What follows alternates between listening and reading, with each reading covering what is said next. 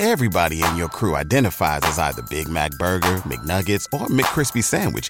But you're the filet fish Sandwich all day. That crispy fish, that savory tartar sauce, that melty cheese, that pillowy bun. Yeah, you get it. Every time. And if you love the filet of fish, right now you can catch two of the classics you love for just $6. Limited time only. Price and participation may vary. Cannot be combined with any other offer. Single item at regular price. Ba da ba ba ba. Herzlich willkommen zu Raus aus dem Abseits, dem Frauenfußball-Podcast von 90 Min. Mein Name ist Daniel. Ich bin heute hier mit meiner Kollegin Helene Altgeld. Hallo Helene. Hallo. Und Alina Rupprecht. Hallo Alina. Hallo. Wir wollen heute die Gruppenphase der Europameisterschaft Revue passieren lassen. Und zwar wollen wir uns heute mal mit den einzelnen Leistungen der Spielerinnen beschäftigen. Wir haben für jede Position, also Tor, Abwehr, Mittelfeld und Angriff, jeweils drei Spielerinnen vorbereitet. Also jeder von uns hat eine vorbereitet. Und dann wollen wir doch mal gucken, welche Spielerinnen uns am meisten beeindruckt haben. Ich würde vorschlagen, wir fangen direkt an mit der Torhüterinnenposition. Jetzt müsstet ihr hier ein Bild sehen. Wunderbar. Und die erste Torhüterin, die wir euch gerne vorstellen wollen, ist Manuela Zinsberger. Ich glaube, die hat Alina gewählt, oder? Ja, ganz genau. Manuela Zinsberger kam von mir. Warum äh, hast du die denn ausgewählt? Weil sie, ich habe sie ausgewählt, weil sie mich in den Spielen, die sie jetzt für Österreich bis jetzt bestritten hat, absolut überzeugt hat.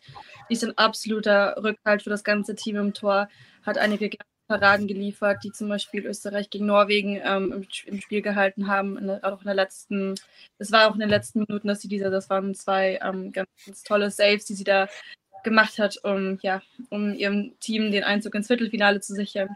Und ja, bis auf diesen einen äh, ja, Patzer gegen England hat sie sich nicht viel, äh, naja, was heißt Patzer, da konnte sie nicht wirklich viel machen. Aber bis auf diesen ja, bis auf dieses Gegentor gegen England hat sie sich nicht viel zu Schulden kommen lassen. Und es, man merkt auch, sie ist im Strafraum absolut dominant, ähm, dirigiert viel von hinten, ähm, wie ihre Verteidigerinnen zu stehen haben, kommuniziert extrem viel auch mit dem Rest des Teams, schaut, dass alle so ähm, ja, in, ihrer Formation, in ihrer Formation bleiben. Und ja, ist dann eine absolute Schlüsselspielerin für Österreich und hat mich bis jetzt sehr überzeugt. Würdest du Manuela Zinsberger auch zu den besten Spielerinnen der Vorrunde zählen, Helene? Ja, auf jeden Fall. Also ich war dann ja immer die, die als letztes die Spielerinnen ausgewählt hat. Und deswegen konnte ich da auch Zinsberger natürlich nicht mehr nehmen.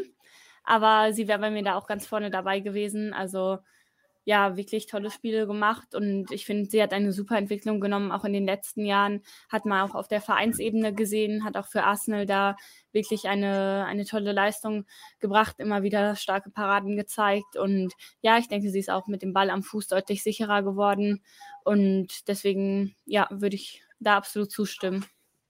Also ich muss euch da teilweise widersprechen. Also ich würde auf der einen Seite schon sagen, es ist eine sehr gute Torhüterin, das sieht man auch sofort. Also es ist so eine, so eine Torhüterin, wo man, auch wenn man sie zum ersten Mal spielen sieht, sofort das Gefühl hat, dass die ein sicherer Rückhalt ist. Aber jetzt hat Alina ja gesagt, sie hat ähm, gute Paraden gezeigt.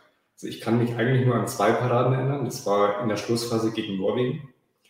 Aber ansonsten hat sie ja nichts zu tun bekommen. Also äh, da kann sie jetzt selber nichts dafür, aber ich habe jetzt ja so, so viele gute Aktionen von ihr gar nicht in Erinnerung. Ich weiß nicht, gegen England doch auch so ein bisschen, oder? Also, ich habe jetzt keine konkrete Szene im Kopf, aber da hatte sie schon ein bisschen was zu tun, meine ich. Also gegen England definitiv, aber allein auch dadurch, dass sie dann vielleicht auch in anderen Spielen, zum Beispiel gegen Nordirland, nicht so viel zu tun hatte. Das liegt ja auch daran, dass sie dann ihre Abwehr vor sich so ein bisschen herum kommandiert und denen einfach sagt, wo sie zu stehen haben. Und natürlich liegt es auch an der Qualität der Abwehrspielerinnen vor ihr. Ähm, also, das ist so ein bisschen so eine Mischung. Aber ich meine, das, ähm, ja, sie, so, sie ist ja auch so ein bisschen die fünfte, fünfte Verteidigerin bei Österreich und finde schon, dass sie das auf jeden Fall ähm, auszeichnet. Und ähm, Österreich ist ja in großen Teilen auch ein, ein sehr junges Team. Und ähm, Zinsberger, wie du es schon gesagt hast, Helena hat sich sehr, sehr weiterentwickelt bei Arsenal und bringt auch ganz viel Erfahrung mit aus der WSL. Und mit dieser Erfahrung ähm, ja, unterstützt ihr Team, würde ich einfach sagen, auch ähm, ja, maßgebend mit diesen ganzen anderen jungen Spielerinnen, die vielleicht noch nicht diese Turniererfahrung haben, die noch, die, die noch nicht diese internationale Erfahrung haben, die sie hat. Und dann kommt es gar nicht auch so auf die Anzahl der Paraden an, die sie macht, sondern einfach auch, dass sie einfach auch, was sie, was sie sonst noch mit ins Team bringt. Aber natürlich sind die Paraden ihre Hauptaufgabe. Aber es spricht für sie und für ihre Abwehr natürlich, wenn sie da nicht so extraordinär viel zu tun hat. Da war dann nicht auch gegen Norwegen so in der 70. Minute so ein Fehlpass dabei, der beinahe zum 1 1 geführt hätte? Ja, aber der. Den, den wollen wir nicht unterschlagen. Nein, das kann natürlich jedem passieren. Keine Torhüterin ist perfekt. Ähm, vielleicht könnten wir mal ein bisschen näher auf Ihre Leistungen im Verein eingehen. Du hast es schon gesagt, sie ist jetzt er spielt jetzt beim FC Arsenal. Sie hat, glaube ich, bis 2019, ich glaube von 2015 bis 2019 in der Bundesliga beim FC Bayern gespielt. Ist jetzt äh, 26 Jahre alt, also in einem sehr guten Alter, könnte man sagen. Ähm, wie habt ihr denn Ihre Saison bei Arsenal so verfolgt? Ja, also sie ist ja auch die Torhüterin, die, die, ähm, die am öftesten die weiße Weste wahren konnte, wie man so schön sagt. Und das heißt natürlich immer nur bedingt viel, weil es dann natürlich auch um die Abwehr geht. Aber ich finde, sie hat schon verdient, als eine der besten Torhüterinnen, wenn nicht die beste der letzten Saison ähm, ausgezeichnet zu werden, weil sie Arsenal da wirklich in vielen Spielen noch ähm, im Spiel eben gehalten hat und diese Saison hat sie eben wirklich nochmal einen Schritt nach vorne gemacht, denn lange war es gar nicht so klar, wer denn jetzt eigentlich die Nummer eins ist, aber inzwischen ist jetzt auch gar keine Frage mehr. Ja, deswegen würde ich schon sagen, dass diese sehr gute Saison ihr dann auch Selbstvertrauen gegeben hat. Muss Deutschland Alina im Viertelfinale besonders genau zielen, um Zinsberger zu überwinden? Ähm, ja, Genau, zielen kann nie schaden. Ähm, aber Zinsberger hat natürlich auch sehr, sehr gute Reflexe. Und Deutschland muss einfach sehr, sehr effizient sein, wenn sie vors Tor kommen. Und ja, Ziel und ja, Ziel genau äh, einlochen, würde ich sagen, in dem Fall. Gut, dann wollen wir mal hoffen, dass Zinsberger gegen Deutschland ähnlich gut agiert, wie sie angeblich schon in der Vorrunde agiert hat. Ähm, gucken wir uns die zweite Torhüterin an, die hast du ausgewählt, Edine. Ja, genau. Ich habe die Niederländerin Daphne van Domsela ausgewählt. Auch wegen der ungewöhnlichen Situation, wo sie eben reingerutscht ist. Sie wurde ja wirklich ins kalte Wasser geschmissen, das kann man nicht anders so sagen. Denn viele Trainer nutzen ja auch die Testspiele, um dann die zweite Torhüterin mal ranzulassen. Und das war bis jetzt eben nicht so bei den Niederlanden. Und es war dann erst ihr zweiter Länderspieleinsatz, als sie eingewechselt wurde, dann gegen Schweden direkt. Also ja, man kann es nicht anders sagen, eine sehr schwierige Situation da auch für sie, aber sie konnte sich da wirklich als sicherer Rückhalt beweisen und gerade das Spiel gegen die Schweiz war dann auch sehr, sehr wichtig, ähm, wo sie nochmal mehrere gute Paraden gezeigt hat. Gegen So und Chimaili da ähm, stand es ja lange 1-1 und da hätte es auch leicht in die Richtung der Schweiz kippen können und da hatte sie immer einen sehr großen Anteil dran, dass die Niederlande dann doch noch sich am Ende mit 4 zu 1, meine ich, durchsetzen konnten. Und ja, deswegen würde ich sagen, sie war auf jeden Fall eine, ja, eine der besten Torhüterinnen sogar bei der Gruppenphase und konnte sich da wirklich nochmal zeigen. Mit nur 22 Jahren natürlich auch noch sehr jung. Hat man teilweise vielleicht auch gesehen. Die Passquoten waren jetzt immer nicht, äh, nicht immer so überragend zum Beispiel, aber ich denke, sie hat für die Niederlande da schon sehr tolle Paraden auch gezeigt teilweise. Also als ich gehört habe, dass du Van Domsela nimmst, habe ich ein bisschen überlegt, ob ich irgendwas Schlechtes finden kann, ob mir irgendwas einfällt. Mir ist aber ehrlich gesagt nichts eingefallen. Also sie hat, finde ich, auch gegen Schweden dann sofort ge gezeigt, dass sie ähm, Van Ven ersetzen kann. Ich finde, da war sie vor allem in der Strafraum schon richtig gut. Also ich kann mich erinnern, dass sie sehr viele Ecken und Flanken ziemlich sicher abgefangen hat. Und dann eben gerade gegen die Schweiz hat sie einmal beim Stand von 0 zu 0 noch äh, von Mendli einen Schuss sehr gut pariert. Ähm, und dann eben diese, diese Doppelchance beim Stand von 1 zu 1 von äh, Coumba So. Das waren wirklich zwei unfassbar starke Paraden. Und ähm, ja, ich glaube, wenn die Schweiz da das 2-1 macht, dann sieht es für die Niederlande ziemlich düster aus, was das Viertelfinale angeht. Hm. Also für mich auch eine, eine der beiden Top-Torhüterinnen der Vorrunde. Was meinst du, Alina?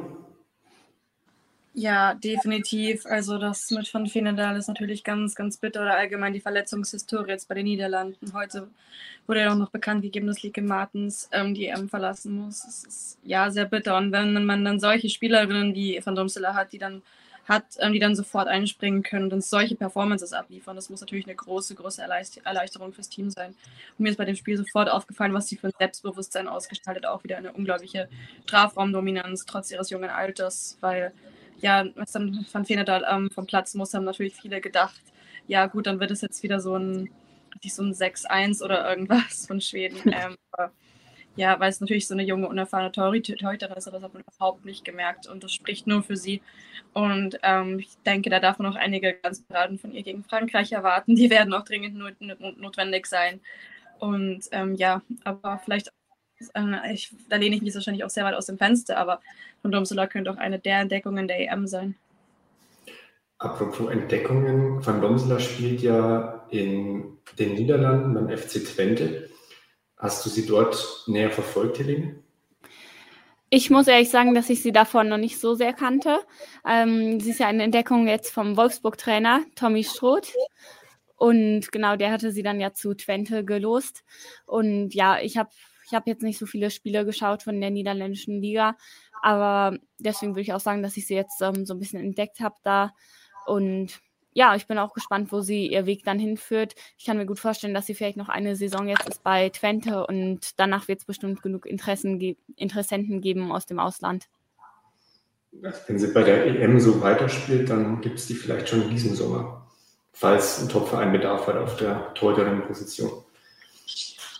Wollen wir zur dritten Torhüterin wechseln? Das wäre dann meine Kandidatin. Und zwar habe ich mich für Niki Evra von Belgien entschieden. Aus meiner Sicht der Hauptgrund oder einer der Hauptgründe dafür, warum Belgien jetzt im Viertelfinale steht. Sie hat gegen Island einen Elfmeter gehalten im Stand von 0 zu 0. Den hat sie sogar festgehalten. Jetzt kann man natürlich sagen, gut, der war auch schlecht geschossen, aber den muss man trotzdem erstmal festhalten. Ähm, dann konnte sie beim Gegentor ähm, gegen Island konnte sie nichts machen. Das war ein Kopfball aus kurzer Distanz. Ähm, das gleiche Spiel gegen Frankreich, das waren auch wieder zwei Kopfbälle aus kurzer Distanz, da konnte sie auch nichts machen. Gegen Frankreich wieder einen Elfmeter gehalten. Ähm, der war auch diesmal, finde ich, gar nicht so schlecht geschossen. Und dann vor allem im letzten Gruppenspiel gegen Italien hat sie die Null festgehalten, einen ganz wichtigen Sieg für Belgien, der dann eben ähm, zum Viertelfinale geführt hat. Ich kann mich an eine Parade erinnern, es war in der 78. glaube ich, oder so 80. von, äh, wie, ich weiß nicht genau, wie diese Italienerin heißt, die eingewechselt mit Giacinta oder so ähnlich. Giacinti. Äh, Giacinti, genau. Äh, hat von halb rechts zum Strafraum geschossen, 13 Meter ungefähr, der Ball ist noch abgefälscht und wer genau links unten eingeschlagen hat, sie gerade noch mit den Fingerspitzen und dem Pfosten gelingt. Mhm. Ähm, also kurz und gut, eine der Garantinnen für das belgische Weiterkommen und für mich eine Torhüterin, die bisher ähm, absolut überzeugt hat. Ja, ich fand es ja auch sehr gut. Vielleicht können wir auch noch über andere Torhüterinnen reden, die jetzt es nicht in unsere Top 3 da geschafft haben. Also ja, Merle Frums fand ich natürlich auch sehr gut, aber sie hatte eben auch nicht so viel zu tun, weil die Abwehr von Deutschland ja schon sehr gut stand, größtenteils. Gegen Spanien dann diese beiden Szenen. Einmal als Lucia Garcia dann ganz frei vor dem Tor durch war und mhm. Frums sie dann noch so ein bisschen abgedrängt hatte. Und dann natürlich ihre Rettungstat da gegen Mariona, auf die wir ja noch später zu sprechen kommen. Ja, also da konnte sie mich immerhin überzeugen in den Momenten, wo sie zur Stelle sein musste. Ja, ansonsten erinnere ich mich auch noch an eine sehr gute Parade von Lene Christensen von Dänemark. Das war im Spiel gegen Finnland. Und Finnland hätte dann fast noch in der Nachspielzeit ausgeglichen und dann konnte sie doch noch das 1 zu 0 sichern. Alina, ich habe immer so ein bisschen den Eindruck, dass die Torhüterinnenposition im Frauenfußball eine Position ist, die äh, bei der doch sehr viele oder bei der der Unterschied, der Qualitätsunterschied zum Männerfußball doch extrem ist und dass sich in den letzten Jahren auch jetzt nicht so wahnsinnig viel getan hat. Also man sieht immer wieder jetzt auch bei der EM Torhüterinnen, wo man sagt, das kann doch nicht wahr sein, dass die jetzt da bei der EM im Tor steht. Würdest du das ähnlich sehen oder übertreibe ich da? Mm, also wenn man die EM, die wir jetzt erleben, vielleicht mit einer anderen EM von früher vergleicht, dann würde ich sagen, ähm, dass das bis jetzt so das beste Goalkeeping ist, was wir je bei einer EM gesehen haben. Da gab es auch mehrere Artikel, zum Beispiel von The Athletic, die ja. das ähnlich sehen. Und es waren auch wirklich gute Artikel. Ähm, und ich finde gerade, dass die Torhüterin von Belgien so ein bisschen das Beispiel dafür ist, dass auch kleinere Nationen oder Nationen, die im FIFA-Ranking ein bisschen weiter unten sind, einfach auch Qualitätsspielerinnen haben können, die den Unterschied machen können. Und ähm, das sieht man auch bei, bei anderen Teams. Also ich würde sagen, dass, ähm, also, wie, also, also wie gesagt, das Goalkeeping, die Torhüterinnenleistungen dieses Jahr sind auf unglaublich hohem Niveau. Und wenn man dann auch so ein bisschen an die Zukunft denkt, dann ist es eigentlich auch schön zu wissen, dass es immer und immer besser wird und immer professioneller. Da hat sich wirklich viel getan, auch auf Club-Ebene und das nehmen die Spielerinnen jetzt natürlich mit zu den Nationalteams. Also ich würde es gar nicht so übertrieben sehen oder gar nicht so dramatisch sehen. Ich finde, die Leistungen bis jetzt sind absolut überzeugend. Und ähm, ja, natürlich hängt das auch immer viel die Leistung einer Torhüterin hängt natürlich auch immer oft damit zusammen, wen sie vor sich in der Abwehr hat, wie gut die Abwehr ist, wie gut eingespielt die sind, wie die Kommunikation der Spielerinnen untereinander, untereinander ist, weil ähm, zum Beispiel Giro, Giro Pettersson von Norwegen ist ganz sicherlich keine schlechte Torhüterin, aber diese acht Tore, die sie da kassiert hat gegen England, liegen natürlich auch also natürlich waren da auch ein paar individuelle Fehler, aber nicht, nicht ausschließlich. Da war auch genug, was ihre Abwehr vor sich ähm, ja, vermasselt hat und was das ganze Team als Kollektiv ähm, vermasselt hat, was sie dann in diesen acht Toren ein bisschen ausbaden musste. ja, ich würde ja auch nicht so. Also ich würde natürlich zustimmen, dass wir vielleicht nicht beim gleichen Niveau sind wie beim Männerfußball, aber der Vergleich ist da wie so oft so ein bisschen müßig, finde ich. Also das muss man dann gar nicht unbedingt so einbringen. Das macht man ja auf den anderen Positionen auch nicht, dass man dann sagt, okay, wir sehen da irgendwie auf Außen jetzt nicht ganz so viele Dribblings. Und ich würde auf jeden Fall auch sagen, dass es eine Entwicklung gab. Also ich habe heute auch noch einen Artikel erst gelesen und da wurde eben gesagt, dass 2011 irgendwie Torhüterinnen Fehler noch an 10 Prozent der Tore schuld waren, was natürlich schon ein sehr hoher Anteil ist in der englischen Liga jetzt. Und in der letzten Saison dann nur noch für ein Prozent der Tore verantwortlich waren. Und daran sieht man ja schon ganz gut, dass es vorangeht. Also ich finde, dass auf der Torhüterposition der Vergleich zum Männerfußball schon angebracht ist, weil man dann vielleicht über eine ganz konkrete Regeländerung nachdenken könnte. Und zwar ist es ja so, dass die Torhüterinnen deutlich kleiner sind als die männlichen Torhüter. Ganz einfach deshalb, weil Frauen eben durchschnittlich kleiner sind als Männer. Es ist halt schwierig, ähm, eine Torhüterin zu finden, die dann 1,90 oder noch größer ist. Und vielleicht muss man dann auch mal drüber nachdenken, einfach die Tore ein bisschen kleiner zu machen, damit dieser Nachteil ausgeglichen wird. Und damit eben nicht solche Tore fallen, wo man eben äh, weiß, okay, der ist jetzt einfach oben reingefallen, weil die Torhüterin ein bisschen zu klein war. Oder ist das. Ich weiß ja nicht. Also diese Regeländerung für Frauenfußball, das ist ja auch schon sehr lange ein Thema. Gab es ja auch früher kürzere Spielzeiten und so. Mhm. Aber ich denke, da muss man dann eben auch drauf hören, was die Spielerinnen sagen. Und das will ja eigentlich niemand. Also weder die Torhüterin noch die Feldspielerin. Das sagt wirklich niemand, dass sie kleinere Tore haben wollen. Und ich denke, sie wachsen dann vielleicht auch so an der Herausforderung und müssen das eben vielleicht auch kompensieren mit besseren Reflexen oder Sprungkraft. Also ich sehe das jetzt als keine so gute Idee, weil das dann eben auch noch heraushebt, eben, dass der Frauenfußball da irgendwie anders steht und vielleicht irgendwie die Mankos dann kompensiert werden müssen. Also ich bin da keine Freundin von der Idee. Okay. Ja, man könnte natürlich dagegenhalten, dass dann das Spiel vielleicht attraktiver wird. ja, ich weiß nicht, aber die Größe ist dann eben bei solchen Flanken oder sowas, teilweise, weißt du, solche Flanken, wo man nicht weiß, sind jetzt als Flanke oder Torschuss gemeint, teilweise kommen die dann nicht mehr dran oder so. Aber ich, oder eben so ein Distanzschuss in den Winkel, aber weißt du, wenn der dann reingeht, dann finde ich das auch gar nicht so schlimm. Also das sind dann eben die Tore, die dann auch schon sehr, sehr gut platziert sind und sowas. Und was das Ganze unattraktiv macht, sind ja eher solche einfachen Fehlpässe, finde ich. Oder wenn der Ball dann nur nach vorne geklatscht wird. Und das hat ja nichts mit der Größe zu tun. Belassen wir es dabei jetzt vielleicht eine, eine Diskussion für eine andere Folge. Jetzt kommen wir zu der nächsten Position. Ähm, ist eng verbunden mit der Torhüterin. Alina hat es ja schon angesprochen. Es ist für eine Torhüterin auch wichtig, wie es denn um die Qualität ihrer Vorderleute bestellt ist. Und wir haben uns drei Abwehrspielerinnen rausgesucht, um deren Qualität es aus unserer Sicht zumindest gar nicht so schlecht bestellt ist. Ich fange mit meiner Kandidatin an. Ich habe mich für Sakina Kachaui von Frankreich entschieden. Äh, Linksverteidigerin, sehr offensiv starke Linksverteidigerin, deshalb habe ich sie auch gewählt. Äh, sie hat im ersten Spiel gegen Italien eine Vorlage gegeben, sie hat gegen Belgien eine Vorlage gegeben. Was bei ihr immer so ein bisschen möglicherweise das Problem sein könnte. Also war jetzt aus meiner Sicht noch nicht der Fall, weil die Gegner auch nicht so stark waren. Aber was dann gegen stärkere Nationen der Fall sein könnte, ist, dass sie äh, ihre Seite defensiv ein bisschen vernachlässigt. Habe ich mir aber ein paar Statistiken aufgeschrieben, ähm, die ich jetzt gleich mal vorlesen werde, wenn ich sie denn finde. Denn äh, Kachaui hat gerade im ersten Spiel und im zweiten Spiel, das letzte Spiel gegen ähm, das letzte Spiel gegen Island lassen wir mal weg, da ist sie nur in der halben Stunde, in der letzten halben Stunde eingewechselt worden.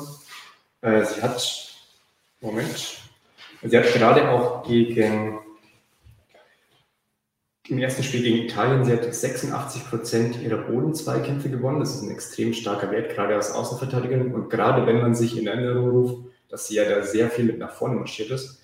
Äh, sie hatte gegen, im zweiten Spiel dann gegen wen war das, gegen Belgien, neun Balleroberungen. Ähm, das ist auch ein extrem starker Wert. Wenn man die Balleroberungen ihrer, ähm, äh, ihres Pendants auf der rechten Seite von Perisset nimmt, die hat insgesamt bei dem ganzen Turnier erst neun Balleroberungen. Das hat äh, Kachau in einem Spiel geschafft. Ähm, und darüber hinaus finde ich, ist es eine Spielerin, bei der du immer das Gefühl hast, wenn es jetzt mal eng wird in dem Spiel und du musst vorne Impulse setzen oder es geht darum, hinten dicht zu halten. Es geht einfach darum, jetzt, genau jetzt, in dem Moment da zu sein, ist es eine Spielerin, auf die ich immer vertrauen würde.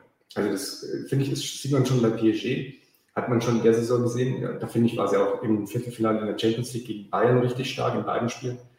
Ähm, und jetzt bei der EM wieder. Ich bin sehr gespannt, wie sie dann gegen die Niederlande aussieht. Wie ist denn deine Meinung dazu, Alina? Ähm, also die Balleroberungsstatistik ist natürlich absolut beeindruckend, spricht absolut für sie.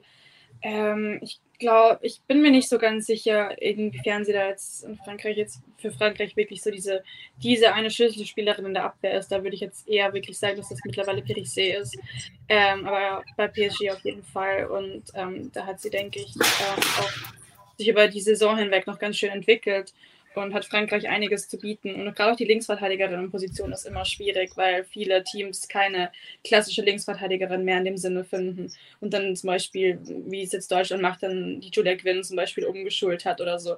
Das passiert dann natürlich auch oft. Und ähm, ich glaube, deswegen ist Karashvili da auch nochmal ja, eine, eine Ausnahme und auch eine sehr, sehr ähm, talentierte und gute Ausnahme, eine wichtige Ausnahme für Frankreich.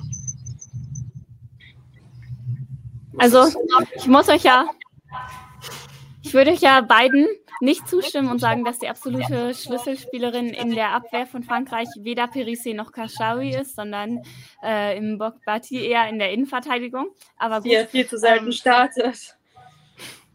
Ja, mal schauen, ob, ob sie das dann tun wird gegen die Niederlande. Aber ja, genau. Helene, ich würde dem sogar zustimmen. Ich würde dem sogar zustimmen, ähm, aber ich glaube, das liegt halt einfach daran, weil für die Abwehr die Innenverteidigerinnen immer wichtiger sind, aus meiner Sicht, als die Außenverteidigerinnen. Ich wollte eben trotzdem mal diese Außenverteidigerposition hier angucken. Die hat ja zwei Innenverteidigerinnen genommen. Ähm, ja, und natürlich, klar, für, rein für die Abwehr ist, ist, die Innenverteidigung schon am wichtigsten.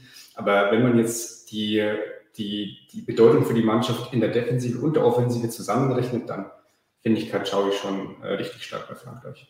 Aber nee, ich habe weiter. Ich finde deine Wahl auch gut und ich finde es auch gut, dass wir dann eine Außenverteidigerin hier dabei haben.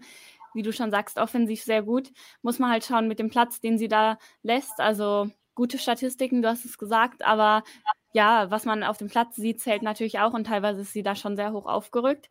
Andererseits sind die Niederlande dann ja ein Team, was auf ihrer Seite keine richtige Flügelspielerin hatte. Also sie haben dann mit Jill Roth oder Daniel van de Donk gespielt, die ja eigentlich beide im Mittelfeld eher zu Hause sind. Und vielleicht können sie es dann gar nicht so gut ausnutzen. Könnte ein Vorteil für Frankreich sein. Könnte ein Vorteil für Frankreich sein. Ähm, also ich, ich würde mal sagen, wenn wir uns mal die linke Seite von Frankreich angucken, da spielt dann links hinten ähm, Kachaui, dann spielt auf der Halbposition im Mittelfeld Clara Matteo und vorne links spielt Delphine Cascarino. Also gibt es da bei der ganzen eine bessere linke Seite? Ich, ich glaube es nicht. Ne? Müssten wir jetzt länger überlegen, aber ich, ich glaube es nicht. Ja, also die linke Seite von Schweden ist schon auch ganz schön stark besetzt mit Jonna Andersson oder Fridolina Rolfe. Okay, er ist auch nicht schlecht. Vielleicht spielen sie ja gegeneinander. Ich weiß, ich habe jetzt den Turnierbaum nicht im Kopf, ob die im Halbfinale gegeneinander spielen könnten. Ähm, nee, ich glaube also, Okay. Ja, spätestens im Finale dann vielleicht. Und dann haben wir ja den direkten Vergleich zwischen den beiden linken Seiten. Wer natürlich auch ins Finale möchte, ist unsere zweite Kandidatin, gewählt von Alina. Stell uns doch mal deine Kandidatin vor. Ja, ähm, das ist Marina Hegering von Deutschland, wie ihr sie wahrscheinlich alle erkennen könnt. Ähm, also ich würde sagen, für Deutschland ist es eine unglaublich große Bereicherung, dass sie jetzt pünktlich zur EM wieder fit war, äh, fit geworden ist. Sie hatte lange mit Verletzungen, ähm, ja, sie war ja lange von Verletzungen geplagt beim FC Bayern. Und ähm, ja, und jetzt ist sie wieder da und sie spielt, als ob sie nie weg, als ob sie nie weg gewesen wäre. Eine absolute Schlüsselspielerin, nicht sogar die Schlüsselspielerin der deutschen Abwehr. Ähm, ja, also ja, die Abwehrchefin würde ich mittlerweile sogar sagen. Das geht dann doch immer ganz, ganz schnell, dass sie sich dann wieder, dass sie sich in so eine Rolle einfindet und sich dann auch ja, mit dem Rest des Teams so ein einspielt. Ähm, also Deutschland hat ja bis jetzt immer zu Null gespielt, was ich glaube, ich weiß nicht, ob irgendjemand von uns damit gerechnet hätte, dass Deutschland die Gruppe B, die Todesgruppe als Gruppenerster mit null Gegentoren verlässt. Das ist absolut beeindruckend. Ähm, auch diese Euphorie dann bei den Fans zu sehen, die jetzt auf einmal entfacht wurde, das ist einfach echt schön. Und ich glaube, das hat Marina Hegering auch einen großen, großen Teil geleistet. Ähm, also was sie da in der Abwehr ackert, das ist einfach der Wahnsinn. Also ihre Workrate, wow. Und ähm, im Spiel Deutschland gegen Spanien, das 2-0, wurde sie auch zur Spielerin ähm, des Spiels gewählt, ähm, hatte ähm, sechs Balleroberungen, ein bisschen weniger als ihre äh, ja, französische Kollegin, ähm, aber trotzdem eine unglaublich hohe Zahl. Und gerade gegen, ein gegen ein Team wie Spanien, das unglaublich auf Ballbesitz aus ist, sind diese Balleroberungen einfach enorm wichtig, weil es dazu nicht so viele Gelegenheiten geben wird, weil Spanien die Bälle einfach auch behalten will und verteidigt bis zum geht nicht mehr gefühlt. Und deswegen ist Marina Hegering einfach absolut wichtig. Und ähm, ja, wie viel, wie viel sie einfach in der Abwehr läuft ähm, und einfach im ganzen Spiel, die ist überall auf dem Feld teilweise, immer da, wo es notwendig ist. Und ja, wie ich schon gesagt, ihre, ihre, ihre Workrate ist immens. Sie nennen sie auch Maschine Hegering und das völlig zu Recht. Und Deutschland muss jetzt einfach wirklich aufpassen, dass ihr nichts passiert, dass sie sich nicht verletzt, weil dann könnte die Abwehr auch ganz anders aussehen. Äh, Helene, du denkst bestimmt, Hegering muss auf die Bank. Die war bisher nicht so gut, oder? Wie bitte? Du denkst bestimmt, Hegering sollte jetzt auf die Bank. Die war bisher nicht so stark. Ja, natürlich. Also Totalausfall. Ja, Spaß. Also natürlich wirklich große Stütze. Ich habe es ja auch schon mal geschrieben. Einfach sehr wichtig, dass sie wieder zurück ist, weil außer ihr eben Deutschland nicht so viele Weltklasse-Innenverteidigerinnen hat und an der Seite von Katrin Hendrich ergänzen sich die beiden dann ganz gut. Hendrich ist meist noch ein bisschen defensiver und Hegering traut sich da noch so ein bisschen mehr auch in der Spieleröffnung, geht auch teilweise mit dem Ball nach vorne und spielt ja immer ihre gefürchteten langen Pässe da, was sie ja auch sehr gut kann. Und deswegen sind die beiden schon ein ganz gutes Duo, würde ich sagen. Und Lena Oberdorf zum Beispiel, die hat ja davor meistens auf der Innenverteidigerin-Position gespielt, ist jetzt wieder ins defensive Mittelfeld zurückgekehrt. Und das gefällt mir so auch deutlich besser als Konstellation. Ja, also ich kann dem nur zustimmen. Ich, ich würde sagen, wenn Hegering ihre Form halten kann, wenn Deutschland einigermaßen weit kommt, ähm, ist es für mich die Spielerin des Turniers oder auf jeden Fall eine Kandidatin dafür. Ähm, Deutschland hatte natürlich sehr viel aus meiner Sicht schon sehr viel Glück jetzt mit der, mit der Situation, mit der personellen Situation in der Abwehr. Wenn Tommy, wenn Tommy Stroth Katrin Hendrich nicht in der Winterpause dann auf die Innenverteidigerinnenposition gestellt hätte und wenn Hegering jetzt nicht gerade genau rechtzeitig zu einem Fit geworden wäre, dann hätte Deutschland eine völlig andere Innenverteidigung. Ähm, wahrscheinlich Sophia Kleinhände wäre mit dabei, ähm, Laura Feld, äh, Jana Feldkamp wäre mit dabei, Sarah Dorso. Alles keine schlechten Spielerinnen, aber Lena Oberdorf wahrscheinlich auch. Dann müsste man natürlich fragen, wie sieht es dann im Mittelfeld aus? Ähm, na, jedenfalls wäre Deutschland dann in der Abwehr mal mindestens eine Klasse schwächer. Und mit der Abwehr, die sie jetzt haben, würde ich sagen, ist der EM-Titel auf jeden Fall drin.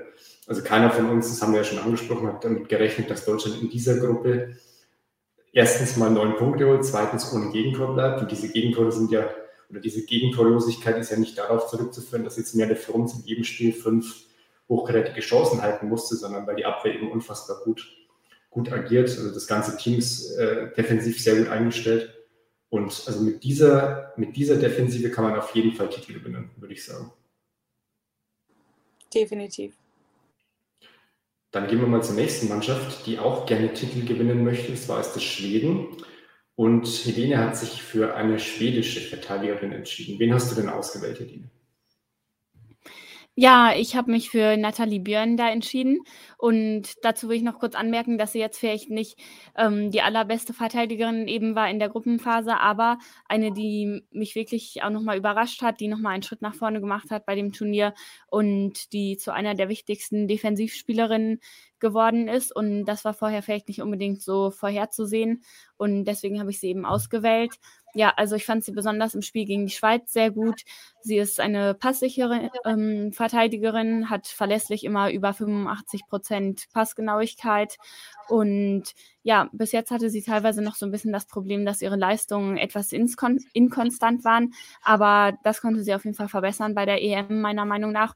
Und hat bis jetzt in allen Spielen auch sehr gute Leistungen gebracht. War immer da, hat auch viele wichtige Bälle geklärt. Ja, und dann gegen Portugal hat sie als Mittelfeldspielerin agiert. Ich finde sie persönlich als Innenverteidigerin noch etwas überzeugender. Aber genau mal schauen, wie das dann in der K.O.-Runde so aussieht. Also ich hatte sie ehrlich gesagt gar nicht auf dem Schirm. Also ich habe sie natürlich spielen sehen in den Spielen. Aber mir ist jetzt da nichts aufgefallen, muss ich, muss ich ehrlich zugeben. Ähm, ist dir noch was Besonderes an Nathalie Björn aufgefallen, Alina? Ähm, ja, definitiv ihre Vielseitigkeit. Natürlich ist sie eher in der Innenverteidigung zu Hause. Ähm, aber zum Beispiel gegen, ähm, im Spiel gegen Portugal ist sie dann ins defensive Mittelfeld gerückt, weil die, äh, ja, die eigentliche Stammspielerin dort, die Kapitänin von Schweden, Caroline Seger, ähm, war verletzt und konnte nicht spielen. Und dann ähm, ist natürlich die Björn eben ins Mittelfeld gerückt. Ich finde, da, in dem Spiel hat sie sehr, sehr gut gemacht. Ähm, sie hat schon mal im defensiven Mittelfeld neben Caroline Seger gespielt. Das war ähm, in Schwedens Vorbereitungsspiel gegen Brasilien. Da fand ich sie in der Rolle nicht wirklich 100% überzeugend. Ähm, aber eben ihre Vielseitigkeit ist natürlich auch ja, ist ein großer Gewinn für Schweden, ähm, weil diese einfach diese Kaderbreite, das ist, glaube ich, auch ein entscheidender Faktor in diesem Turnier jetzt auch mit Covid. Ähm, Schweden hat ähm, zwei Spielerinnen, die Covid haben oder beziehungsweise wo noch die finale Bestätigung aussteht. Man weiß nicht, wer es ist, aber ähm, in solchen Fällen ist es dann einfach sehr, sehr wichtig, dass man so eine, so eine Kaderbreite hat. Und in der Innenverteidigung ist bei Schweden natürlich die, ähm, ja, die Konkurrenz sehr, sehr groß. Ähm, aber es gibt einfach ähm, dem, Co dem, dem, dem, dem Head Coach einfach auch eine auch wieder eine größere Möglichkeit zu variieren, falls zum Beispiel ähm, jemand in der Abwehr hinten ausfällt, falls zum Beispiel die Linksverteidigerin nicht kann, weil, weil sie verletzt ist oder irgendwas, sodass man dann einer von den anderen Innenverteidigerinnen auf links oder nach rechts, wo, wohin auch immer stellt und dann natürlich Björn in die, in die Innenverteidigung rücken kann. Also das ist auf jeden Fall sehr, sehr wichtig. Und ich persönlich bin auch sehr überrascht von ihr. Ähm, ich hätte sie jetzt nicht, nicht unbedingt als ähm, nicht unbedingt als Startspielerin gesehen für Schweden bei dieser EM, weil sie auch in den Spielen davor selten gestartet hat. Aber es freut mich sehr für sie, weil das sehr, sehr wichtig ist für ihre Entwicklung. Und ja, wie du schon gesagt hast, Helene hat einen wichtigen Schritt gemacht während dem Turnier und ähm, wird sich auch während dem Turnier sicher noch steigern. Auf welcher Position willst du sich denn steigern? Auf der Innenverteidigerin-Position oder im defensiven Mittelfeld? Jetzt dann im Viertelfinale gegen Belgien? Ja, das kommt drauf ja, an, ob Caroline Seger wieder fit ist, ehrlich gesagt. Weil wenn sie nicht fit ist, dann wird sie, wird Nathalie Björn wieder im Mittelfeld spielen. Siehst du es ähnlich? Ja. Ja, denke ich auch. Also davon wird es natürlich abhängen. Dann auch so ein bisschen die Frage, ob Schweden jetzt mit einer Dreierkette oder einer Viererkette spielt. Bei einer Dreierkette ist natürlich ein Platz mehr dann in der Innenverteidigung, wo sie dann spielen könnte. Ja, also steht noch nicht ganz fest, würde ich sagen, hängt von mehreren Sachen ab. Also ich werde es mir diesmal ein bisschen genauer anschauen gegen Belgien. Wir gehen weiter zur nächsten Position und zwar naja, was kommt nach der Abwehr? Das Mittelfeld natürlich. Da müsstet ihr jetzt auch gleich ein Bild sehen. Genau. Ja, die erste Kandidatin, die ihr hier links sehen könnt, ist natürlich Frank Kirby. Frank Kirby habe äh, ich ausgewählt. Hat im ersten Spiel eine Vorlage gegeben, eine unglaubliche Vorlage auf Beth Mead zum 1 zu 0 gegen Österreich. Ähm, Im zweiten Spiel gegen Norwegen hat sie dann zwei Vorlagen gegeben, glaube ich. Ich habe sie noch aufgeschrieben, ich glaube eine oder zwei. Jedenfalls hat sie da überragend gespielt, das ist das Wichtigste. Und im letzten Gruppenspiel dann gegen Nordirland hat sie mit einem wunderbaren Schlenzer aus ungefähr 17 Metern im rechten Torwinkel das Führungstor erzielt. Ich bin mir nicht so ganz sicher, welche, was jetzt, welche Aktion besser und schöner war, das Tor gegen Nordirland oder der Assist gegen Österreich. Ich glaube eher der Assist gegen Österreich, weil da auch wichtiger war. Aber insgesamt ist Frank Kirby eine, eine Spielerin, der ich unglaublich gern zuschaue und die vor allem so eine unglaubliche Kreativität besitzt. Das sieht man bei sehr wenigen Spielerinnen. Sie wurde auch 2015 vom ehemaligen englischen Trainer, dessen Namen ich jetzt vergessen habe, äh, habe ich mir aufgeschrieben, aber ihr wisst ihn bestimmt, als ähm, Mini-Messi, als unser Mini-Messi bezeichnet. Und ich finde auch, dass es so ein paar Ähnlichkeiten zu Messi gibt. Sie hat einen sehr niedrigen Körperschwerpunkt, ist deshalb sehr schwer frei zu trennen, ist eine sehr gute Dribblerin aus meiner Sicht, hat eine, eine wahnsinnig gute Übersicht. Ähm, und sie ist eben vor allem auch sehr effektiv, was wir eben bei dem, an dem Tor gesehen haben und an den Vorlagen. Ähm, also für mich in, in der Mannschaft von England aus meiner Sicht zumindest bisher die Spielerin, die mich am meisten beeindruckt hat, auch wenn natürlich alle anderen Spielerinnen jetzt auch nicht ganz so schlecht waren in der Vorrunde.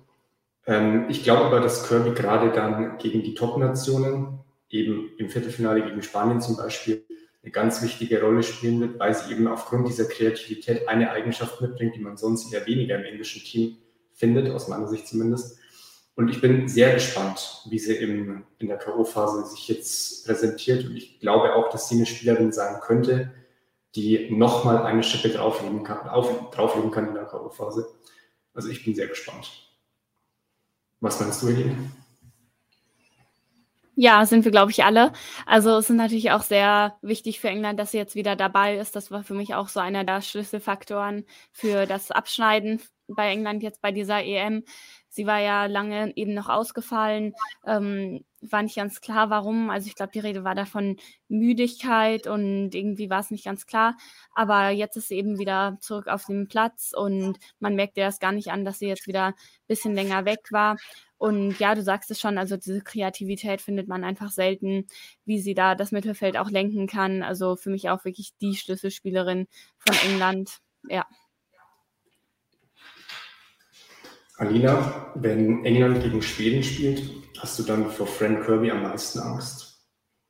Ähm, ich hätte, wenn ich Schweden wäre, vor dem ganzen englischen Team Angst, ähm, weil das natürlich eine unglaubliche Offensivpower ist und ähm, und das ganze Team aber auch hinten stabil steht. Aber Frank Kirby, wie er schon gesagt hat, eine unglaubliche Kreativität, eine sehr dynamische, eine explosive ähm, Spielerin, eine schnelle Spielerin. Wenn man sich auch so ein bisschen ihre Leidensgeschichte mit den Krankheiten anschaut, dann ist es umso schöner zu sehen, sie jetzt bei der EM so groß auftrumpft. Ähm, sie hatte zum Beispiel, glaube ich, eine Herzmuskelentzündung ähm, vor ein, zwei Jahren. Das hat sie auch lange außer Gefecht gesetzt. Und dann spielt sie einfach, als ob sie nie weg gewesen wäre, wie du schon gesagt hast, Helena. Das ist absolut beeindruckend. Ähm, diese Kreativität ist natürlich etwas, was England unglaublich gut tut und was einfach auch wunderschön anzuschauen ist. Die ganzen, die ganzen Assists, die Vorlagen, aber ihre Tore, die sie auch selbst schießt, zum Beispiel das Tor gegen Nordirland, das wäre ja der Wahnsinn. Und ähm, wenn sie davon mehr in der, davon mehr in der K.O.-Phase ähm, ja, zeigen kann und noch eine Schippe drauflegt, wie du das gesagt hast, Daniel, dann ähm, ist es ähm, auch eine Kandidatin für, ähm, für Spielerin des Turniers eigentlich. Das ist wirklich toll, was sie dann offensiv im Mittelfeld vor allem zeigt. Du hast dir auch eine Spielerin ausgesucht, Alina, die durch Kreativität im Mittelfeld hervorsticht, aber auch durch viele andere Qualitäten. Wen hast du denn ausgewählt? Ich habe Kosovare Aslani von Schweden ausgewählt, weil mir in allen drei Spielen von Schweden aufgefallen ist, wie viel sie ackert. Das ist der Wahnsinn. Also ich habe es, glaube ich, im Stadion zu mehreren Fans gesagt, dass sie ein unglaubliches Powerhouse ist. Also hat bis jetzt in jedem Spiel für Schweden gestartet, bringt eine unglaubliche Energie aufs Feld. Ich frage mich wirklich, woher sie wie sie dann ihre Energiespeicher immer so schnell auffüllt, das ist der Wahnsinn. Man könnte ihr wirklich nicht anmerken, dass sie dreimal, dass sie fast dreimal 90 Minuten gespielt hat. Also absolute Kreativität. Ähm, ja, und einfach auch den, auch den absoluten Überblick im Mittelfeld, weiß auch immer ganz genau, wo sie zu stehen hat. Ähm, hat auch jetzt einiges an Assists geliefert und natürlich auch der Elfmeter gegen Portugal. Ich glaube, im Spiel gegen Portugal hat sie insgesamt sechs Chancen kreiert, was wirklich, wirklich viel ist. Und auch, ähm, ja, einfach auch, wenn man es darum geht, das schwedische Offensivspiel einzuleiten, ist sie sehr, sehr wichtig. Ich habe mir ein paar, auch noch eine Statistik aufgeschrieben, dass sie eine 75-prozentige Passgenauigkeit hat, was auch sehr gut ist. Und gerade auch Schweden hat sich ein bisschen schwer getan in den ersten Spielen, aber da ist sie immer jemand gewesen, der hervorgestochen hat. Und, der dann, der dann, und sie war dann wirklich, finde ich, auch eine der Schlüsselspielerinnen in diesen hart erkämpften Siegen oder sagen wir mal diese oder sagen wir mal lieber, es waren keine hart erkämpften Siege, sondern eher ähm, knapp abgewendete Niederlagen in den ersten beiden Spielen von Schweden. Ähm, weil dieses Spiel hätte noch ganz anders ausgehen können. Ich bin mir sicher, dass Kosovo Raslani da wirklich entscheidend dazu beigetragen hat, ähm, dass Schweden trotzdem noch Punkte holen konnte. Helene, für dich bisher die beste schwedische Spielerin? Wie bitte? Sorry. Für dich bisher die beste Spielerin bei Schweden, Kosovare Aslan? Ja, würde ich mich eigentlich anschließen. Also auch wegen ihrer Konstanz eben, was sie da bei jedem Spiel einfach abgeliefert hat. Und das ist einfach, wie Alina auch schon gesagt hat, auch nochmal überragend, wie viel sie da ackert, wie aktiv sie im Pressing ist. Das ist natürlich so ein Aspekt von ihrem Spiel, der oft so ein bisschen vergessen wird, weil sie sich eben auch sehr gut im Zweikampf durchsetzen kann und dann zum Beispiel im Spiel gegen die Niederlande, wie sie sich da gegen Nauwen ähm, rechts durchgesetzt hatte, sie getunnelt hat und dann die Vorlage gegeben hat. Das sind natürlich solche Momente, die einem wirklich in Erinnerung bleiben. Und in den weiteren Spielen hat man es dann auch noch öfters gesehen, dass sie da wirklich ähm, weit nach hinten rechts vorgestoßen ist und sich dann durchsetzen konnte und eine scharfe Hereingabe gegeben hat. Also das ist wirklich ein Spielzug, den man oft sieht bei Schweden und der auch sehr schwierig zu verteidigen ist eben. Und ja, deswegen denke ich auch, dass sie da wirklich alles mitbringt, was man von einer Mittelspielerin, Mittelfeldspielerin so haben will. Und bei Real Madrid lief es ja immer nicht so gut, äh, nicht immer so gut bei ihr, auch wegen Verletzungen und so. Und deswegen ist es umso schöner, dass man jetzt sieht, wozu sie auch fähig ist ist auch unglaublich wichtig für Schweden ja. in Sachen Standards, der zum Beispiel den Strafstoß, den Strafstoß, den sie verwandelt hat, oder einfach auch die ganzen ähm, ja, Freistöße, die sie ähm, für Schweden macht und auch die Eckstöße. Das ist ja wirklich eine Aufgabe für sie und da ist eben auch eine unglaubliche Konsistenz in diesen Standardsituationen, die dann ähm, Schweden auch so gefährlich machen. Ihre Leistungen sind vielleicht auch deshalb umso beeindruckender, weil sie mit 32 Jahren schon relativ alt ist, also zumindest für die Profifußballerin. Sie wird auch am 29. Juli übrigens 33, also zwei Tage vor dem EM-Finale, wäre sie dann 33. Ähm, das, also das finde ich, ich, ich mache trotzdem wieder den Vergleich zum Männerfußball. Ich finde, man, das kommt im Frauenfußball deutlich seltener vor, dass Spielerinnen Mitte 30 oder Anfang 30 ähm, noch auf diesem Top-Niveau unterwegs sind, gerade im Offensivbereich. Also von dem her, ähm, ja, also auf, auf jeden Fall bewundernswert. Die, die, Leistungen sind sowieso bewundernswert, aber dass sie das in diesem vergleichsweise hohen Alter noch so auf den Platz bringen, immer 90 Minuten lang da ist, immer eine sehr gute, äh, sehr gute Laufstatistik, hat sehr viele Zweikämpfe führt, also sich äh, absolut nicht schonen, finde ich wirklich beeindruckend. Vielleicht können wir noch kurz ein paar Worte verlieren zu ihrer Zeit bei Real Madrid. Sie hat vor der EM ein Interview gegeben, ähm, in dem sie moniert hat, dass sie bei Real oder dass grundsätzlich Spielerinnen bei Real, ähm, obwohl sie eigentlich verletzt sind, eigentlich sich mal rauskurieren müssten, zu früh auf den Platz geschickt werden. Das hat ein bisschen für Aufsehen gesorgt. Hat das in Schweden, wurde das in Schweden auch thematisiert, Alina? Ja, sehr. Also das war natürlich sehr wichtig von ihr, dass sie da ähm, sich dazu geäußert hat und das ähm, ja, es ist, also ich glaube auch ihre, ihre Äußerungen in der schwedischen Presse waren auch das aus dem Ganzen so, ja, den, was der ganzen Debatte so um, ja, Aufschwung oder was die ganze Debatte erstmal gestartet hat. Ähm, und deswegen war das sehr, sehr wichtig und zeigt auch einfach auch, was sie für eine, eine Leaderin abseits des Platzes ist, weil ich zum Beispiel ihre Teamkollegin Sophia Jakobsen hat ja, die hat ja auch bei Real Madrid gespielt, aber von der hat man nicht wirklich viel zu dem Thema gehört. Und ähm, ja, deswegen ist es sehr, sehr wichtig, dass sie sich da geäußert hat. Ja, das wäre jetzt meine nächste Frage gewesen. Vielleicht kannst du die beantworten, Helene. Haben sich denn noch andere Spielerinnen von Real geäußert zu diesem Thema? Weil ich meine, es könnte ja sein, dass Aslani das einfach, ich will jetzt nicht sagen erfindet, aber dass es vielleicht nicht ganz so stimmt. Also das würde ich ihr jetzt nicht vorwerfen wollen. Ich habe bis jetzt noch nichts dazu gehört, aber da fragt man sich dann auch eben, was, wie viele weitere Fälle von sowas es dann auch noch gibt. Und man muss natürlich auch überlegen, dass sie jetzt natürlich den Verein verlässt. Sie geht zum AC Milan und vielleicht auch im, im, vor dem Hintergrund dessen muss man das betrachten. Also sie sagt das und sie verlässt den Verein. Das heißt, sie riskiert damit jetzt natürlich nicht mehr so viel. Aber wer jetzt noch beim Verein spielt, riskiert vielleicht auf die Bank gesetzt zu werden oder eben ein ernstes Gespräch da mit den Verantwortlichen zu haben. Also das sind ja auch immer Machtverhältnisse für die Spielerinnen da in dem Verein und ich denke, das muss man bei dem Thema ganz besonders beachten. Ja, auf jeden Fall. Ich wollte auch jetzt überhaupt nicht irgendwie in, äh, insinuieren, dass sie da was Falsches behauptet hat. Mich jetzt nur interessiert, ob es da auch andere Stimmen dazu gab. Ich war selber zu faul, um das zu recherchieren. Ich habe mir gedacht, wenn ihr das wisst, dann kann ich euch direkt fragen. Gut, wir sind bei der dritten Spielerin angelangt. Die Wahl stammt wieder von Helene. Stell uns doch mal deine Kandidatin vor. Ja, ich hatte dann ein bisschen länger überlegt für das Mittelfeld, weil genau zwei Kandidatinnen waren ja schon weg. Und ja, dann hatte ich da so ein paar Namen im Kopf, auch zum Beispiel Grace Gayoro von Frankreich, die natürlich mit vier Toren als sehr torgefährliche Mittelfeldspielerin aufgefallen ist. Oder auch Andrea Norton von Portugal. Darüber hatten wir auch gesprochen in dem Podcast zum zweiten Spiel der Gruppenphase. Aber am Ende habe ich mich dann doch für Laura Feiersinger von Österreich entschieden. Und ich fand sie vor allem in dem entscheidenden Spiel gegen Norwegen sehr gut, aber auch im Eröffnungsspiel schon. Und sie ist eben auch eine, die da sehr viel ackert im Pressing, hat ähm, gegen Norwegen dann zusammen mit Sarah Zadrazil sehr, sehr viel Druck gemacht im Mittelfeld, viele Bälle da auch gewonnen und eben dafür gesorgt, dass Norwegen es eigentlich gar nicht geschafft hat, da wirklich flüssig nach vorne zu kombinieren, sondern auch öfters mal auf lange Bälle ausweichen musste. Und ja, sie ist defensiv eben auch sehr stark. Gegen Norwegen hat sie auch viele Tackles gemacht und 61 Prozent der Zweikämpfe gewonnen. Und ja, ich denke, damit verkörpert sie auch so ein bisschen Österreich gesamt, läuft sehr viel, aber eben auch intelligente Spielerin und hat immer wieder mit einem guten Steilpass dann das Spiel schnell gemacht. Ähm, ich glaube, ich muss da ein bisschen polemisch werden. Ich hoffe, ihr seht es mir nach.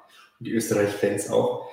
Kennt ihr äh, zufällig die Szene aus dem Film und das Buch die gleiche Szene American Psycho, als der Haupt, als die Hauptfigur Patrick Bateman, der Serienmörder, seine Opfer durchs Treppenhaus mit einer Kettensäge jagt? So habe ich mich ein bisschen gefühlt. so habe ich mich ein bisschen gefühlt, als du Laura Feiersinger als beste Mittelfeldspielerin genommen hast. Also gerade im Vergleich zu den anderen zwei Spielerinnen, ähm, also klar, Österreich spielt, spielt eine sehr gute EM, ist beeindruckend, ist auch schön, denen zuzuschauen. Laura Feiersinger kämpft auch wahnsinnig viel ähm, und ist auch mit Sicherheit keine schlechte Spielerin, aber war das jetzt so überragend? Also, ich. Ich, ja. Ich stimme natürlich zu, sie hatte jetzt nicht die Brillanz äh, einer Kirby, nicht diesen äh, Zucker-Assist und eben auch nicht äh, die Dribblings von einer Aslani. Aber im Mittelfeld geht es ja auch immer so ein bisschen um die Defensive. Und wie gesagt, ich hatte auch so ein bisschen überlegt, also Gayoro zum Beispiel hat natürlich viele Tore erzielt, hätte man da auch nehmen können. Aber ich denke eben, Feiersinger war da defensiv in dem Pressing so wichtig. Und sie war ja auch 2017 ähm, für Österreich bei der EM eine sehr wichtige Spielerin, als sie dann überraschend ins Halbfinale gekommen sind. Und ich finde, auch bei diesem Turnier sieht man wieder, was sie ähm, ja, wieder wichtig macht für Österreich. Aber ich will jetzt auch nicht sagen, dass sie vielleicht unbedingt eine der besten drei Mittelfeldspielerinnen ähm, war in der Gruppenphase, aber sie war mir einfach aufgefallen, wirklich als eine, die das so verkörpert, dass äh, sie alles gibt für das Team und in dem Pressing eben auch sehr intelligent ist, sehr gut die Laufwege zumacht. Und ja, hat sie vielleicht weniger Momente von der individuellen Brillanz als die anderen beiden, da stimme ich dir zu. Aber das heißt ja nicht, dass eben verteidigen und ja, diese Momente nicht auch ihren Wert haben. Ja, ich, ich habe natürlich auch übertrieben. Also ich, also ich, finde das ja sehr gut, dass wir nicht nur die, die offensichtlichen Spielerinnen nehmen, sondern auch Spielerinnen, die vielleicht nur in bestimmten Teilbereichen und gerade wenn man die Mannschaftsleistung betrachtet, eine wichtige Rolle spielen. Sie ist mit Sicherheit bei Österreich wahnsinnig wichtig im Mittelfeld. Ähm, aber ich wollte eben trotzdem herausstellen, dass die individuellen Leistungen jetzt vielleicht nicht ganz so überragend waren. Oder habe ich da vielleicht die ein oder andere wunderbare Szene vergessen. Ich kann mich an keine erinnern. Es war ein guter Schuss dabei, einmal, der ging an die Latte, aber das war, glaube ich, eher ein Torwartfehler. Ich glaube, bei Feiersinger ist es wirklich eher der Gesamteindruck, den sie macht durch ihre ganze Workrate da im Mittelfeld. Und ich finde auch gerade bei Mittelfeldspielerinnen sollte man jetzt auch nicht immer so nach Toren gehen, wie jetzt zum Beispiel mit Georo, die du eingebracht hast, Helene. Ich meine, die Tore schießen, Tore zu schießen, das ist am Ende des Tages der Job der Stürmerin und der Angreiferin und nicht unbedingt der der Mittelfeldspielerinnen. Und ich finde, dass auch Feiersinger ohne Assists und ohne Tore bis jetzt einfach eine unglaublich ähm, herausragende Spielerin war in der Gruppenphase. Ähm, das ist einfach, ähm, es kann auch sein, dass, ich meine, ich war, beim, ich war bei zwei Spielen von Österreich, vielleicht liegt das auch in meinem Eindruck, den ich dort bekommen habe, aber sie war überall auf dem Feld gefühlt, hat sich wirklich reingeschmissen für ihr Team. Und das fand ich, hast du auch sehr schön gesagt, Helene, dass sie so ein bisschen so für das österreichische Spiel steht, weil sie wirklich eine Kämpfernatur auf dem Feld ist. Und es ist einfach extrem beeindruckend, das ähm, live zu sehen, ähm, wie sie sich da ins Zeug legt. Und ähm, Österreich hatte auch wirklich zu keinem Zeitpunkt, auch, äh, auch als sie dann gegen England ähm, in Rückstand geraten sind, die haben zu keinem Zeitpunkt aufgegeben. Die haben dann ähm, ganz viele Team-Talks zwischendrin gehabt. Da war unglaublich viel Kommunikation auf dem Spiel, die auch ähm, ganz offen Fire Singer ausging. Und ähm, das ist sehr, sehr, sehr, sehr wichtig, finde ich. Und das finde ich, das sind auch Dinge, die eine Spielerin zu so einer herausragenden Figur in einer Gruppenphase machen können. Nicht nur Einzelaktionen oder die individuelle Qualität, sondern auch die Rolle, die sie im Team einnehmen, die Art und Weise, wie sie Verantwortung übernehmen und ähm, wie sie einfach auch so ein bisschen den Spielstil ihres Landes verkörpern. Ja gut, aber viel Laufen im Mittelfeld und bei den Team Talks äh, das Wort ergreifen könnte ich ja auch.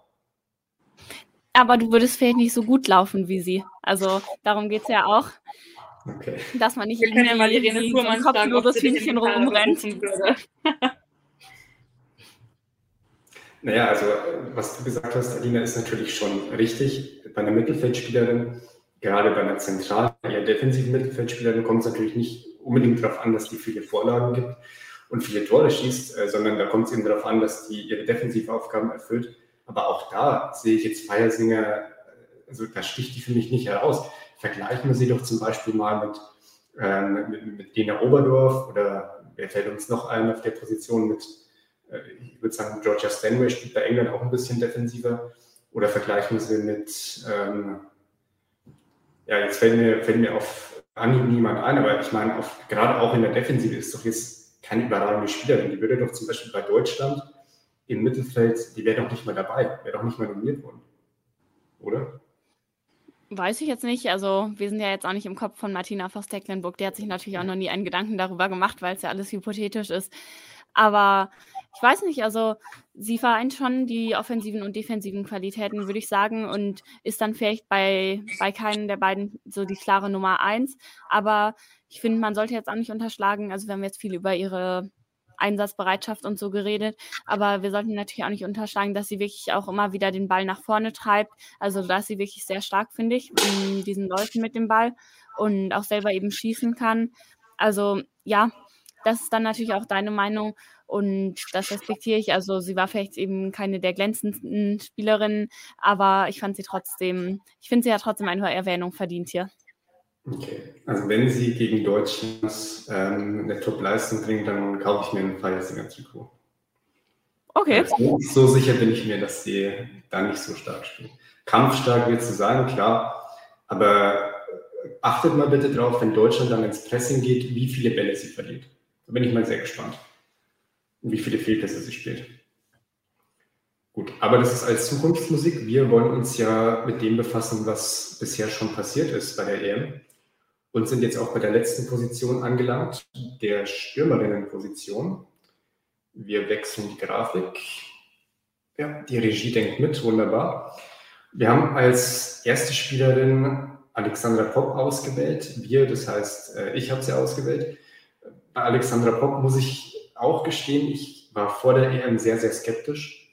Ähm, vor allem war ich skeptisch, weil Martina Voss-Tecklenburg sich relativ früh darauf festgelegt hat, dass Pop im Sturmzentrum spielen soll. Und sie hat sich auch relativ früh festgelegt, dass Pop, so sie denn fit ist, auch von Anfang an spielen soll. Das fand ich, ähm, fand ich schon bemerkenswert, weil gerade mit Lea Schüller und aus meiner Sicht auch mit Tabea Wasmuth, die jetzt in, in der Nationalmannschaft noch nicht ganz so geglänzt hat, aber im Verein umso mehr, eben zwei Spielerinnen im Kader sind, die ja auf jeden Fall Top-Leistungen gebracht haben im letzten Jahr. Also hätte ich eigentlich eher gesagt, ja, Pop kann von mir aus ja mitfahren, schön und gut, ist wichtig als Führungsspielerin, aber muss jetzt von Anfang an spielen. Ähm, aber sie hat mich Lügen gestraft. Sie hat in jedem Spiel ein Tor erzielt, ist von Spiel zu Spiel besser geworden, hat gerade jetzt auch im letzten Spiel gegen, ähm, gegen Finnland gezeigt, dass sie eben nicht nur vorne drin stehen kann und Kopfballtore schießen kann, sondern sie hat dann auch vor allem dann, als sie in der zweiten Halbzeit ein bisschen ins Mittelfeld gegangen ist, als dann ähm, Laura Freigang reinkam, ähm, ist ja auch ein bisschen gerückt, hat sie dann drei, vier sehr gute lange Diagonalbälle oder Seitenwechsel gespielt, hat sie ihre Übersicht bewiesen. Sie hatte diesen einen Mega-Sprint in der 86. als sie den Ball gerade noch kurz vor der Torauslinie in die Mitte geflankt hat, hätte dann Laura Freigung beinahe ihr erstes Tor erzielt. Ähm, ja, und sie ist natürlich, das ist natürlich das Wichtigste, unfassbar torgefährlich. Also wenn, wenn, wenn man da einigermaßen vernünftige Flanken schlägt, was jetzt gegen Finnland eher seltener der Fall war, ich, ich weiß nicht, welche Abwehr die dann stoppen soll. Also ähm, ich, ich gebe es zu, ich habe es völlig falsch eingeschätzt. Alexandra Popp bisher eine absolut tragende Stürmerin bei dem Turnier. Ja, ich finde es auch immer wieder beeindruckend, wie viele Bälle sie da festmacht, eben mit ihrer Kopfballstärke. Also das ist schon ein Wahnsinn, wie, wie wichtig sie auch eben in dieser Funktion ist für das deutsche Team. Und du sagst es schon, die Flanken gegen Österreich könnte es dann ja auch ein bisschen zäh werden für Deutschland offensiv. Die sind ja auch für ihre gute Defensive bekannt. Und da könnten auch wieder Flanken dann ein Mittel der Wahl werden. Und wenn die dann etwas besser sind, vielleicht noch etwas genauer, dann ist Pop da sicherlich auch wieder zur Stelle und wird die eine oder andere Szene haben. Aline, glaubst du, dass Pop von Anfang an spielt oder ist Lea Schüller, die ja jetzt wieder zurückkommt nach ihrer Covid-Erkrankung, ist die dann vorne wieder von Anfang an mit dabei? Also rein aus medizinischen Gründen würde ich Schiller erstmal auf der Bank lassen. Ähm, natürlich Covid ist keine Erkrankung, mit der man ähm, zu spaßen, äh, mit der man spaßen sollte. Das kann natürlich sich irgendwie noch auf den Körper auswirken, hinterher auch wenn die Infektion schon vorbei ist. Ich meine, das ist natürlich toll für sie, dass sie wieder im Training ist und dass sie wieder negativ getestet wurde. Sie hat sich ja auch sichtbar, ja, sie war natürlich auch sehr enttäuscht, sichtlich enttäuscht, dass sie ähm, zwei so wichtige Spiele verpasst hat für Deutschland. Und umso schöner ist es jetzt natürlich, Lea Schüller wieder zurück zu haben. Aber Alexandra Popp hat es absolut aufgetrumpft. Und ähm, ich bin ziemlich sicher, dass sie gegen Österreich starten wird. Ähm, wie ihr es schon gesagt habt, ich könnte mir vorstellen, dass sie da sehr, sehr, dass, dass sie da sehr äh, wichtig sein kann in der Offensive, ähm, weil es natürlich um, ja, Österreich steht sehr dicht, äh, macht die Räume zu und das kann natürlich auch ein sehr, sehr zähes Spiel werden. Und dann kann Alexandra Popp zum Beispiel auch schon so eine Unterschiedsspielerin werden. Und das ist einfach wirklich sehr, äh, ja, sehr, sehr wichtig gewesen für Deutschland, dass sie jetzt, ähm, ja, so ein bisschen wie Marina Hegering, dass es ähm, einfach toll war für Deutschland, dass sie, dass Alexander Popp wieder rechtzeitig fit geworden ist.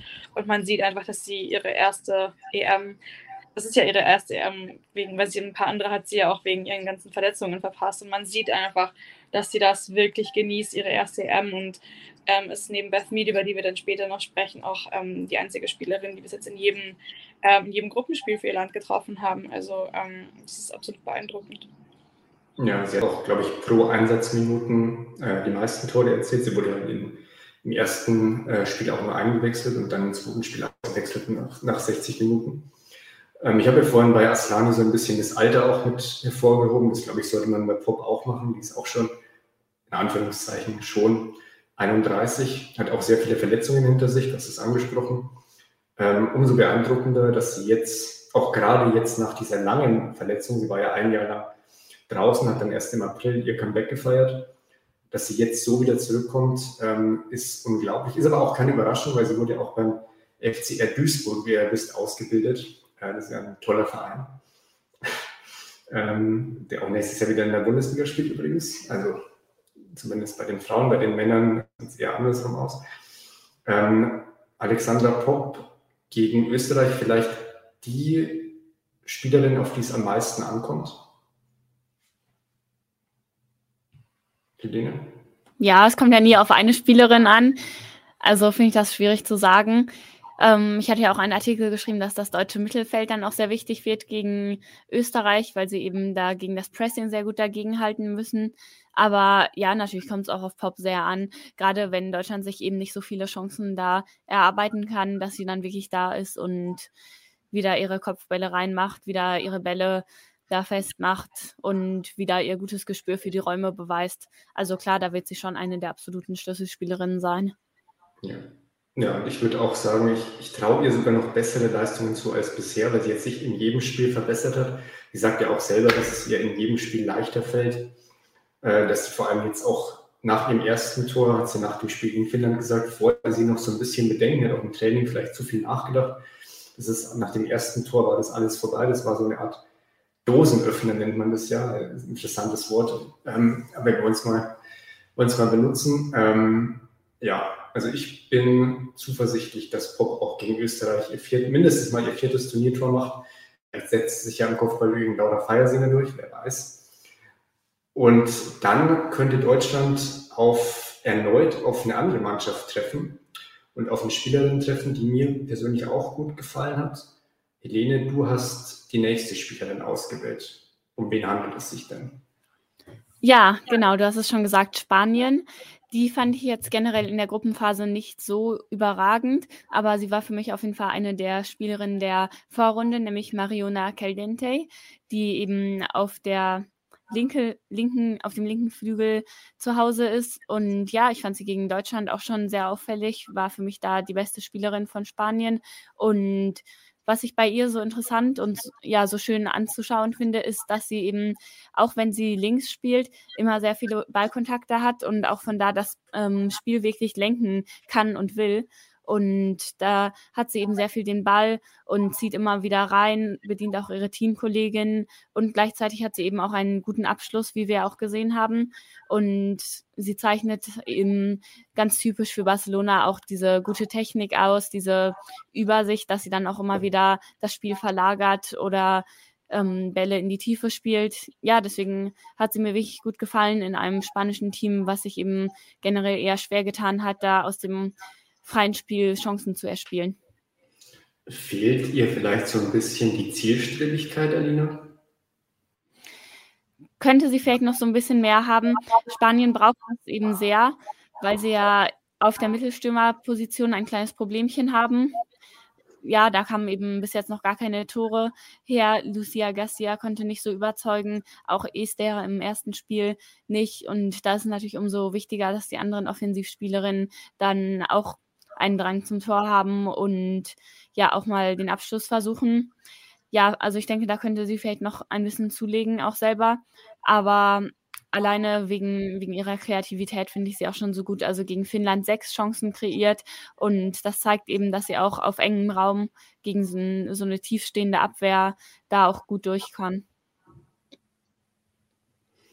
Alina, hattest du auch den Eindruck, dass ähm, Mariona so stark war oder hättest du jetzt gesagt, naja, gut, äh, nicht schlecht, aber überragend war das bislang genauso wie das ganze spanische Team eher nicht? Nein, also ich finde das schon, dass sie in dieser etwas äh, in dieser etwas hapenden ähm, Offensive auf jeden Fall vorgestochen ist. Ähm, also ich meine, diese ganzen Chancen, die sie dagegen Finnland kreiert hat, ist absolut der Bestwert gefühlt. Und ja, Spanien ist als Team noch nicht wirklich überzeugt, aber sie halt schon.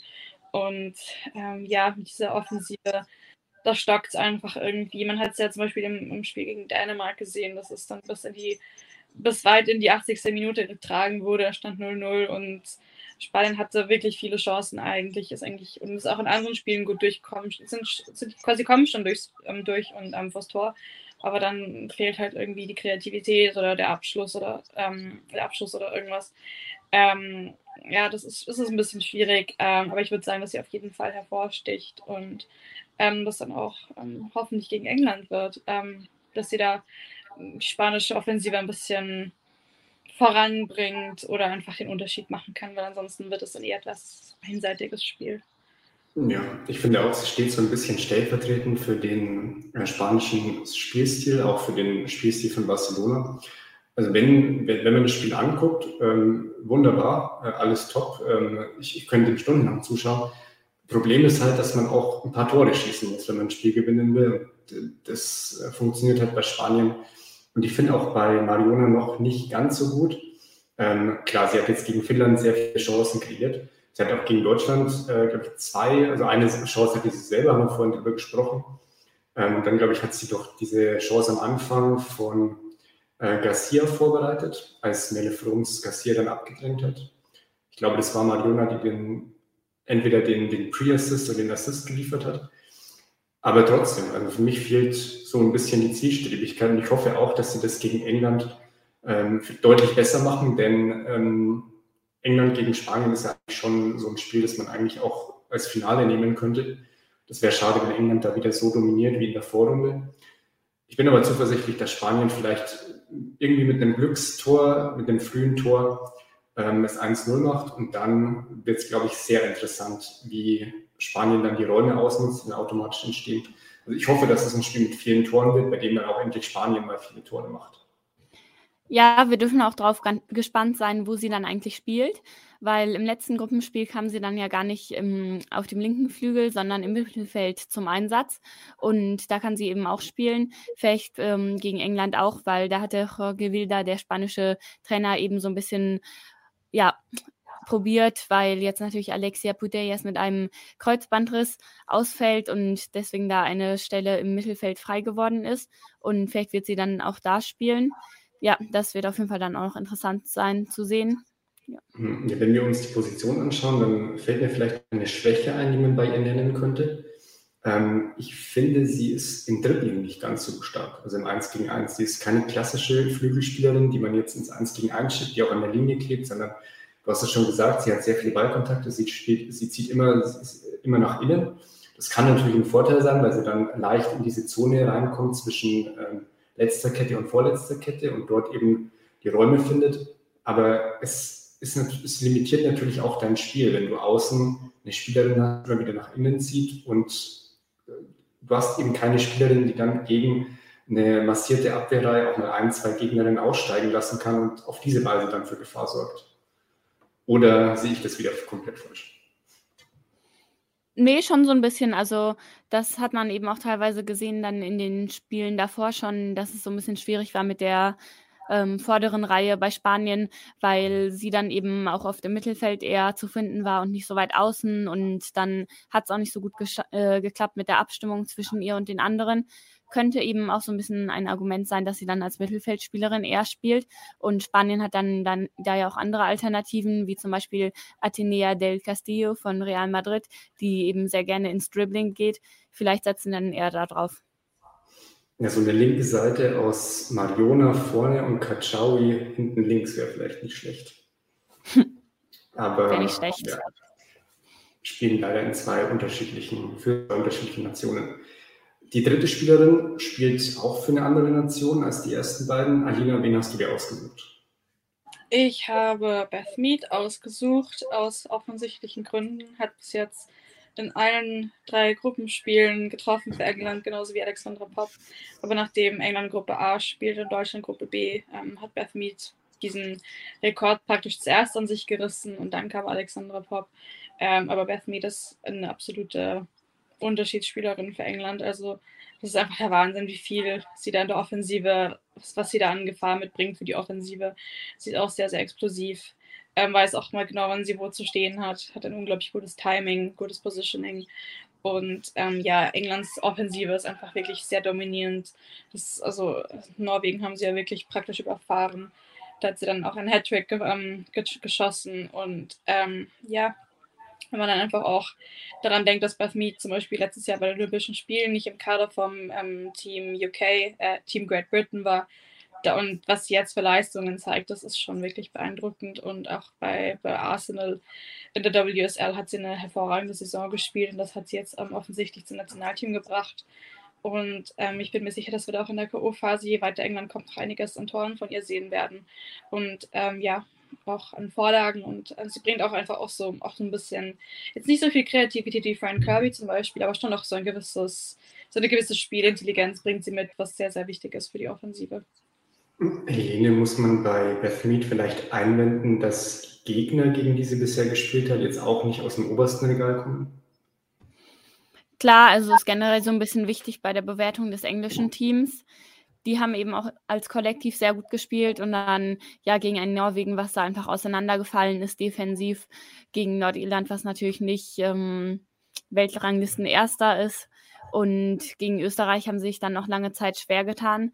Also klar, das muss alles in die Bewertung einfließen. Trotzdem hat man auch schon gesehen und auch schon in Spielen gegen bessere Gegner vorher, was sie ähm, kann, Beth Mead. Und deswegen bin ich da zuversichtlich, dass sie das auch im Viertelfinale zeigen wird. Ja, du hast ja auch schon gesagt, Alina, also sehr gute Qualitäten hat sie da gezeigt und teilweise auch neue, weil dass sie so gut ist im Abschluss, das war eben lange Zeit auch nicht so. Hat sich dann nochmal enorm gesteigert und ja, ich denke, bei ihr ist eben auch diese Entwicklung wichtig. Also du sagst es schon, rausgelassen aus dem Olympiakader, aber ja, es gab auch Argumente für diese Entscheidung. Also heute wirkt es natürlich komplett unerklärlich, aber ihre Saison bei Arsenal war da jetzt auch nicht so überragend gewesen. Und jetzt diese Saison hatte Arsenal dann auf ein anderes Spielsystem umgestellt, deutlich mehr mit hohem Pressing gearbeitet. Und das ist auch für, für mich selbst einfach super, weil sie da auch wirklich immer drauf geht und jeden Ball gewinnen will. Und ich denke, dadurch hat sie auch nochmal viel ähm, viel Selbstvertrauen gewonnen, sagt auch immer selber, dass es sehr wichtig ist für ihr Spiel und kann das jetzt eben alles zeigen. Perfekt. Wir haben uns Gedanken gemacht. Wir haben uns jetzt für jede Position drei Spielerinnen ausgesucht. Ich hoffe, ihr seid mit unseren Einschätzungen einigermaßen einverstanden. Jetzt freuen wir uns mal auf die K.O.-Phase. Da bin ich mal gespannt, ob die Spielerinnen, die wir heute genannt haben, ihre Leistung auch bestätigen können. Danke, Helene. Danke, Alina, für eure Zeit. Bis demnächst. Viel Spaß bei der EM. Viel Spaß und bis bald. Bis dann. Everybody in your crew identifies as either Big Mac Burger, McNuggets, or McCrispy Sandwich. But you're the filet fish Sandwich all day. That crispy fish, that savory tartar sauce, that melty cheese, that pillowy bun. Yeah, you get it. Every time. And if you love the filet of fish, right now you can catch two of the classics you love for just $6. Limited time only. Price and participation may vary. Cannot be combined with any other offer. Single item at regular price. Ba da ba ba ba.